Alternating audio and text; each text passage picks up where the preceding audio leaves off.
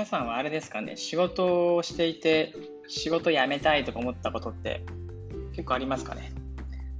結構ありますかねっていうか、まあ、大体普通の人は働いてたら、ああ、マジで仕事しんどいな、辞めたいなと思う人が、まあまあ結構いるのかなと思っていてですね。私も日本であの10年ちょっと働いてた時は、まあ、あの新卒の頃はね、あのあれですよね、あの右も左も分かんない真っ白な新卒なんで、まあ、特に辞めたいと、思うこともなくですね、まあ、あの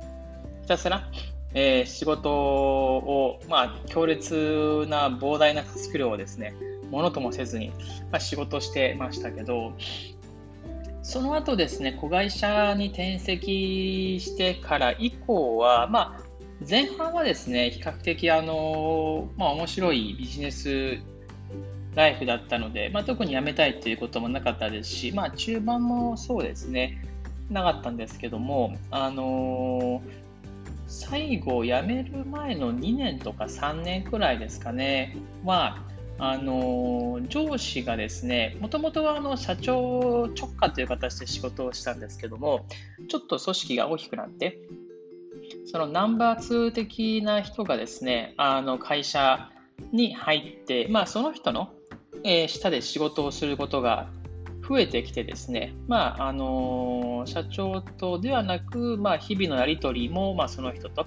タスク、まあ、タスク、ちっこいタスクを見てもらったってことはあんまないですけどね、まあ、要はその評価とか、えー、マネジメントっていう部分で言うと、まあ、その人に代わってから以降は、結構やっぱりその仕事を辞めたいなと思うことが増えちゃってですね、仕事がしんどいから、まあ、その頃もあの朝9時頃に、えー、出勤して夜中の2時とか、えー、場合によっては夜中の 3時とかまで働いてですね。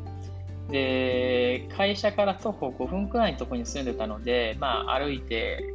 あのマンションに帰って、えー、シャワー浴びて寝て起きてでまたあの8時くらいですかね。に行くみたいな生活をしてたんですけどもなそういう生活でも仕事がしんどいから辞めたいと思ったことは、実は、えー、ゼロじゃないと思うんですけど、ちょっと記憶にないぐらい少なくてですね、まあ、どちらかというと、なんていうんですかね、まあ、その、この人のためだったら、なんかこう、命削っても頑張れるぜ、みたいな人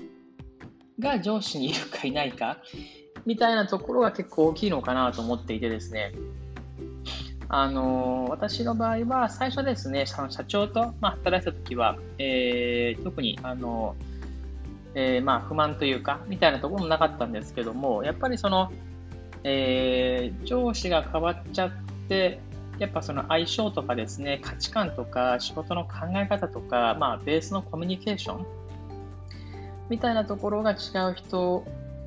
のもとだと、やっぱりその長時間労働であったりだとか、なんかあの膨大なタスクであったりだとかっていうのはちょっとやっぱできないとなっちゃうんですよね。これは不思議なことに。うん。で、その頃からですかね、仕事を辞めたいっていうふうにこう、まあ、あの思い始めてですね、で、まあ、ある日突然、あのよし、もうインドネシアに行こうっつってインドネシアに来ちゃったんですけど、なので、あの仕事を辞めたいって思うかどうかって、まあ、人それぞれ理由はあるんでしょうけど、まあ、少なくとも自分の場合は、なんかあの、大名と武士じゃないですけど、なんかあの、この人に命預けれるかな、預けれないかなっていうところは結構、まあ、あの、大きなポイントというか、なので、あの、大企業とかに入ると、まあ、あの、社長直下で仕事をするとか、もしくはずっと同じ上司のもとで仕事をするっていうのはあんまりあのないと思うんですけども、もう私がですね、その、えー、移った会社は、まあ、あの立ち上げたばかりのところに、えー、自分が入っていったので、まあ、ずっとそのちっちゃい規模で、まあ、こう二人三脚でやってこれてたからっていうのはなんか結構大きかったのかなと思ってですね。で結局、まあ、あの上司に対しても、まあ、こう忠誠を誓えなくてですね仕事は面白かったんですけどねで、まあ、あの仕事の面白さだけではその環境のまあ変化っていうのはこう乗り越えられなかったっていうのが自分のケースですよね。で今で言うとですね、まあ、あの今はインドネシアの、まあ、ジャカルタに住んでいて、えーまあ、リモートワークをしているわけですけども今の今だと特に仕事を辞めたいと思ったことはなくてですねあのでまあ、当然その独立しているので、えー、上司という概念もなくてですね、まあ、自分が上司みたいなところよくわかんない感じですけど自分が上司っていうか、まあまあ、あの全部自分でやってるので、まあ、なのでその誰かにこう依存するとか、まあ、誰かの影響を受けるということはなくてだかそういう環境でこう働いていると、まあ、仕事を辞めたいと思うことっていうのはほぼほぼないっていうかもう全くないですよね。もう全部自分の責任でやってるので。で、まあ、当然全部自分の責任でやれば、そこで発生した、まあ、リターンは全部自分のところに返ってくるので、えー、スキルにしても、まあ、成長にしても、まあ、収入にしてもですね。なので、えーまあ、結果的にはですね、まあ、自分はこういう働き方が合ってたんだろうなっていうのは、やってみて会社員経験して、えー、ちっちゃい会社の会社員を経験して、まあ、あの上場企業の,、まあ、あの会社員を経験して、で、まあ、独立して、えー、こうやって働いてみてっていうのを経験してみて、ああ、やっぱ自分はこれが一番合う働き方だったんだな、というところに今至っているっていう感じですかね。まあ、なので、あの今後仕事を辞めたいと思うことは、まあ、ないんだろうなと思いつつ、何かのタイミングで、あのもし会社員になることが、まあ、0.1%ぐらいの確率であるとすればですね、うんやっぱりあの組織に所属してはまあ、サラリーマンという形に戻ると、またあの結構人に左右されやすいので、えー、やっぱこの仕事辞めたいなっていうふうなことをもう思う可能性はあるのかなと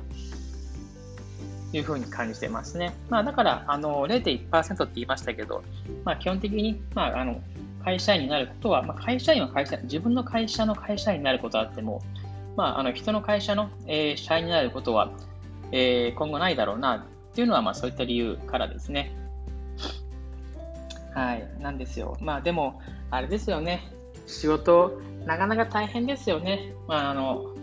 自分も15年ぐらいですかね。あのまあ、ビジネスマンやってるわけですけど、なんていうか、あの15年とか働いても、あなんかこういう働き方いいなって思えるようになれたのは本当につい最近なので、で、その、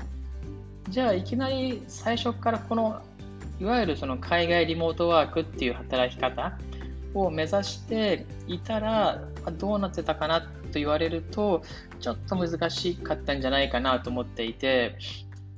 それはその、なんていうんですかね、やっぱりその会社、新卒で入った会社で学んだこととか、まあ、その次の、えー、子会社、ね、ウェブマーケティングのまあ子会社でまあ学んできたこととか、そういったその知識、経験の積み重ねを生かして今、あのリモートワーカーとして働いているので、なんていうか、そういったものを全部ですね、あのなかったとして、いきなりこう、やっぱりあのリモートワーカーになったとしたら、まあ、今の収入であったりとか、今のまあお客さんのとのつながりっていうのはちょっとイメージはできなかったかもしれないですね。まあ、なので、なかなかね、あのー、あれですよ、そう簡単にですね、あの、理想の仕事を手に入れるっていうのはまあまあ難しいですし、なんかあの、そのショートカットあのソーシャルでバズらせてあのインフルエンサーになって自分らしい働き方っていうのもねまあまあ憧れる気持ちも分かったりするんですけどね。やっぱり結局なんだかんだであの地道にコツコツやっていくしかねえのかなとまああの思ったりします。はい。まあそれはあの別に今だけに限らずですね今後もそうですね今までもあの今もこれからももうなんか自分その大体の人はねあのなんていうんですかね、能力に大きな差なんてほぼないわけじゃないですか。で、まあ、それは当然私もそうですし、まあ、なんかそういう、なんか能力差がない人、まあ、いわゆるその、まあ、一般的な人はですね、もう本当にこう地道にコツコツやっていくしかないのかなと。なので、あの今後も地道にコツコツやっていくしかないのかなと思ってます。だから努力しかないわけですよ。まあ、皆さん頑張りましょうというですね、あのそんな感じのお話でしたよ。仕事を辞めたいと思いつつもですね。はい。なんかちょっとずつですね、あのポッドキャストも自分なりのこう喋り方というか、こうまああの手探りしながらあのちょっとずつ変えてるんですよ。はい。なので、あのそんな感じで、あの明日以降もぜひあの聞いていただけると嬉しいです。はい、そんな感じでした。ではではどうも。